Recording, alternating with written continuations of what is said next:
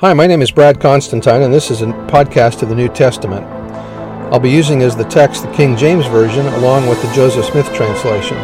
Although this is not an official recording of the Church of Jesus Christ of Latter day Saints, every effort's been made to be as doctrinally accurate as possible. I'll also be using quotes from general authorities of the Church, the apostles and prophets, and BYU professors and others, and uh, every word out of the scriptures themselves. So if you're ready for a really detailed analysis of the New Testament, you've come to the right place. Welcome. Hello there, welcome back. This will be for Romans chapter 2. The heading reads God shall render to every man according to his deeds. Both Jews and Gentiles are judged by gospel laws. Therefore, verse 1 Therefore thou art inexcusable, O man, whosoever thou art that thus judgest, for wherein thou judgest another, thou condemnest thyself, for thou that judgest doest the same things. In other words, judge not unrighteously, that ye be not judged. Verse 2 But we are known, sure that the judgment of God, but we are know, but we know. Uh, let's see, verse 2 But we are, but we know, sure that the judgment of God is according to truth against them which commit such things. Oh, for but we are sure that the judgment. Okay, but and so we know. Okay, I get it. Sorry. Verse 3 And thinkest thou this, O man, that judgest them which do such things, and doest the same, that thou shalt escape the judgment of God. In other words, God will judge everyone by the law of the gospel. Or despisest thou the riches of his goodness and forbearance and longsuffering, not knowing that the goodness of God leadeth thee to repentance? And after, in accordance with thy hardness and impenitent heart, treasurest up unto thyself wrath against the day of wrath, in other words, the second coming, and revelation of the righteous judgment of God, who will render or give back or restore to every man according to his deeds. Good works are important along with faith. To them who, by patient continuance in well doing, seek for glory and honor and immortality, eternal life. But unto them that are contentious and do not obey the truth, but obey unrighteousness, indignation and wrath, tribulation and anguish upon every soul of man that doeth evil, of the Jew, of the Jew first, and also of the Gentile or the Greek. But glory, honor, and peace to every man that worketh good, to the Jew first, and also to the Gentile. For there is no respect or partiality of persons with God, for as many as have sinned without law shall also perish without law, and as many as have sinned in the law shall be judged by the law. What Paul doesn't explain is the eternal reward of those who have no law given to them. Their reward is much greater than those who violate the law. Mormon explained they are without the law they that are without the law are alive in Christ, for the power of redemption cometh on all them that have no law. Therefore, or wherefore, he that is not condemned, or he that is under no condemnation, cannot repent. For the most part, they will receive a terrestrial glory and come forth in the afternoon of the first resurrection. Then shall the heathen nations be redeemed, and they, they that knew no law shall have part in the first resurrection, and it shall be tolerable for them. Joseph Smith said, God will judge them not according to that which they have not, but according to that which they have. Those who have lived without law will be judged without law, and those who have a law will be judged by that law. We need not doubt the wisdom and intelligence of the great Jehovah. He will award judgment of, or mercy to all nations according to their several deserts their means of obtaining intelligence, the laws by which they are governed, the facilities afforded them of obtaining correct information, and his inscrutable designs in relation to the human family. And when the designs of God shall be made manifest and the curtain of futurity be withdrawn, we shall all of us eventually have to confess that the judge of all the earth has done right. To say that the heathen would be damned because they have they did not believe the gospel would be preposterous, and to say that the Jews would all be damned that do not believe in Jesus would be equally absurd. For how can they believe believe on him of whom they have not heard? And how can they hear without a preacher? And how can we preach except he be sent?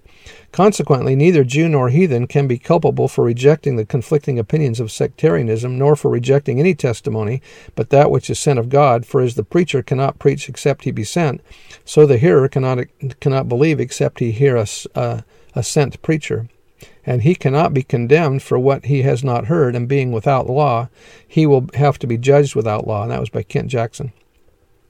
Bruce R. McConkie said, Paul here announces that all men, all living souls, whether they have knowledge of gospel law or not, shall be judged by the law of the gospel. Specifically, he says, those who sin, having not the law, shall perish, meaning they will be condemned for disobedience to a law they never had. This principle, Paul reasons, is implicit in the whole system of judgment according to works. It is in fact but an extension of the gospel verity that those who work righteousness shall be saved and those who do evil shall be damned. The fact is, they are damned through sin, whether they have the gospel law or not. And for that matter, since judgment is the Lord's and he will repay, how could anyone ever be judged by any law except his law, which is gospel law? To show the justice of such a course, the apostle, having previously named the sins of sexual perversion, murder, fornication, and wickedness of every sort, now says that the Gentiles who have not the law given them by revelation, nonetheless have the law written in their hearts, so that their minds and consciences bear record that they should not violate the laws of God. This is another and quite an expressive way of saying that the Spirit of Christ is given to every man, that he may know good from evil. Hence, every man in and out of the church, whether he has the gospel law or not, is accountable for his deeds and will be judged by gospel standards. And that's by Bruce. McConkie.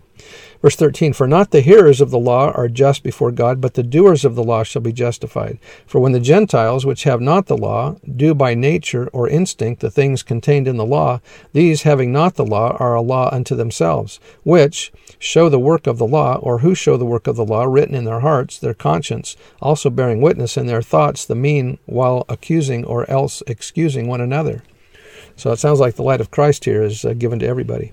In the day when God shall judge the secrets of men by Jesus Christ according to the gospel, behold, thou art called a Jew and, re- and restest in the law, and makest thy boast of God, and knowest his will, and approvest the things which are more excellent, being instructed out of the law and art confident that thou thyself art a guide of the blind, a light of them which are in darkness, an instructor of the foolish, a teacher of babes, which hast the form, or the system, or the appearance of knowledge and of the truth in the law. Thou therefore, which teachest another, teachest thou not thyself. Thou that preachest a man should not steal, dost thou steal? Thou that sayest a man should not commit adultery, dost thou commit adultery? Thou that abhorrest idols, dost thou commit sac- sacrilege? Thou, ha- thou, that, thou that makest thy boast of the law, through breaking the law, dishonorest thou God? For the name of God is blasphemed among the Gentiles through you, as it is written, For circumcision verily profiteth if thou keep the law. But if thou be a breaker of the law, thy circumcision is made uncircumcision. Therefore, if the uncircumcision keep the righteousness of the law, shall not his uncircumcision be counted for circumcision? And shall not uncircumcision, which is by nature, if it fulfill the law, judge thee, who by the letter and circumcision dost transgress the law? For he is not a Jew, which is one outwardly, neither is that circumcision which is outward of the flesh. Baptism is only an outward ordinance. Without an inner commitment, it is of no worth. But he is a Jew who is one inwardly, and circumcision is that of the heart and in the spirit, and not in the letter, whose praise is not of men but of God. Dallin Oaks said, He is not a Jew which is one outwardly, neither is that circumcision which is outward in the flesh, but he is a Jew which is one inwardly. So, quoting Romans here, to paraphrase, a person is a true Latter day Saint if he or she is so inwardly, if his conversion is that of the heart and the spirit, whose praise is not from men for, for outward acts, but from God for the inward desires of, the, of his heart. As we seek to determine whether we have become true Latter day Saints inwardly as well as outwardly, it soon becomes apparent that the critical element is progress, not longevity. The question is not how much time we have logged, but how far we have progressed toward perfection. Neil Andersen or Neal Maxwell has said, life is not lineal but experiential, not chronological but developmental. The issue is not what we have done but what we have become, and what we have become is the result of more than our actions. It is also the result of our attitudes, our motives, and our desires. Each of these is an ingredient of the pure heart.